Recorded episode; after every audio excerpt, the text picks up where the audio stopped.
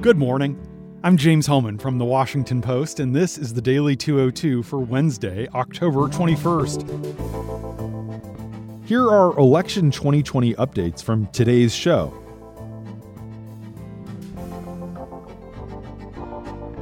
President Trump lashed out at 60 Minutes host Lesley Stahl and threatened to release their interview after he cut off their conversation at the White House on Tuesday because he did not like the aggressive tone of her questions. The president posted a short clip of a maskless Stahl speaking to two mask wearing men and wrote that she wasn't wearing a mask in the White House after the interview. A little more than an hour later, Trump threatened to post the audio of their entire interview before the news program is scheduled to air it Sunday night on CBS. Trump and Vice President Pence were meant to do the signature walk and talk portion of the 60 Minutes interview together, but after cutting off his sit down with Stahl, the president did not return for that segment. CBS says the footage of Stahl without a mask that Trump tweeted was taken immediately following the interview with her CBS producers, all of whom had been tested.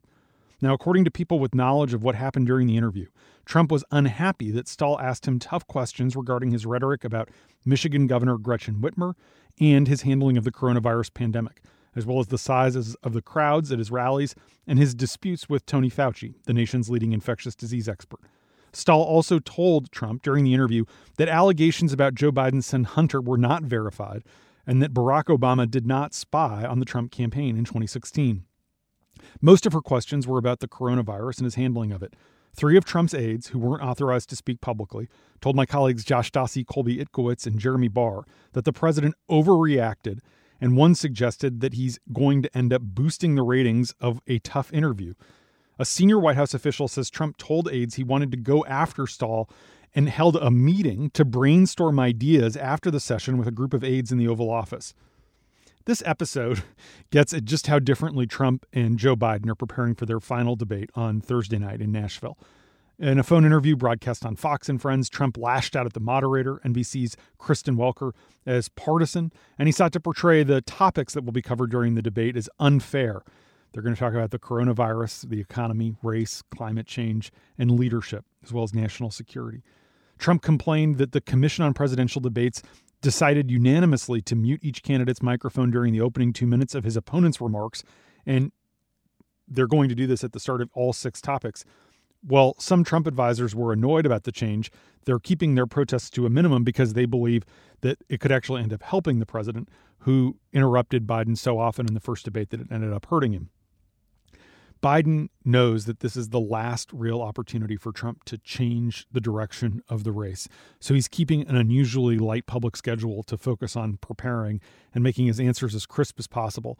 In the past four days, Biden has traveled outside his home of Delaware only once. He went to North Carolina on Sunday. His surrogates have kept a robust travel schedule. Kamala Harris was in Florida on Monday, and Barack Obama is scheduled to hold his first public event for Biden of the year in Philadelphia later today. Trump has not undertaken the same kind of formal preparation as he did before the first debate. The president wants and plans to bring up Hunter Biden during the showdown on Thursday in Nashville, though some of his advisors would prefer that he focus on the economy. Biden's advisors, for their part, see little to be gained by engaging publicly in the details of Hunter Biden's alleged emails and texts beyond what they've already said. But ignoring the matter altogether is not an option either, especially if Trump focuses on it, leaving some uncertainty about how Biden will address it. In related news, the FBI notified Congress late last night that it is, quote, nothing to add at this time to a statement made by Trump's director of national intelligence disputing the idea that Russia orchestrated the discovery of a computer that may have belonged to Hunter Biden. The FBI sent a letter to Ron Johnson, the Republican senator from Wisconsin, a Trump ally and chairman of the Homeland Security Committee, in response to his demand for more information about the computer following a series of reports by the New York Post, which we have not been able to independently confirm. Appearing earlier this week on Fox Business, Ratcliffe said there's no intelligence that supports the idea that the Hunter Biden laptop was part of a Russian disinformation campaign. The FBI is in a tough spot here, and the letter explains that they're very mindful of the severe backlash they faced in 2016 for handling the Hillary Clinton email investigation, and they want to avoid the kind of criticism that was heaped upon it by the Justice Department's Inspector General, among others, for the FBI's decision to notify Congress less than two weeks before the election that it had reopened its investigation. And going into this home stretch, Biden's campaign has three times as much cash on hand as Trump's does. Biden's campaign committee entered October with just over 180 million bucks compared with Trump's 63 million, according to federal filings made public overnight. It's a dramatic reversal in financial resources from a few months ago.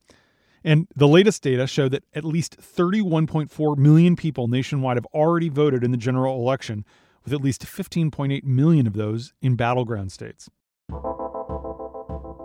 Thanks for listening. I'm James Hohmann. If you want to hear full episodes, find The Daily 202 every weekday morning wherever you get your podcasts.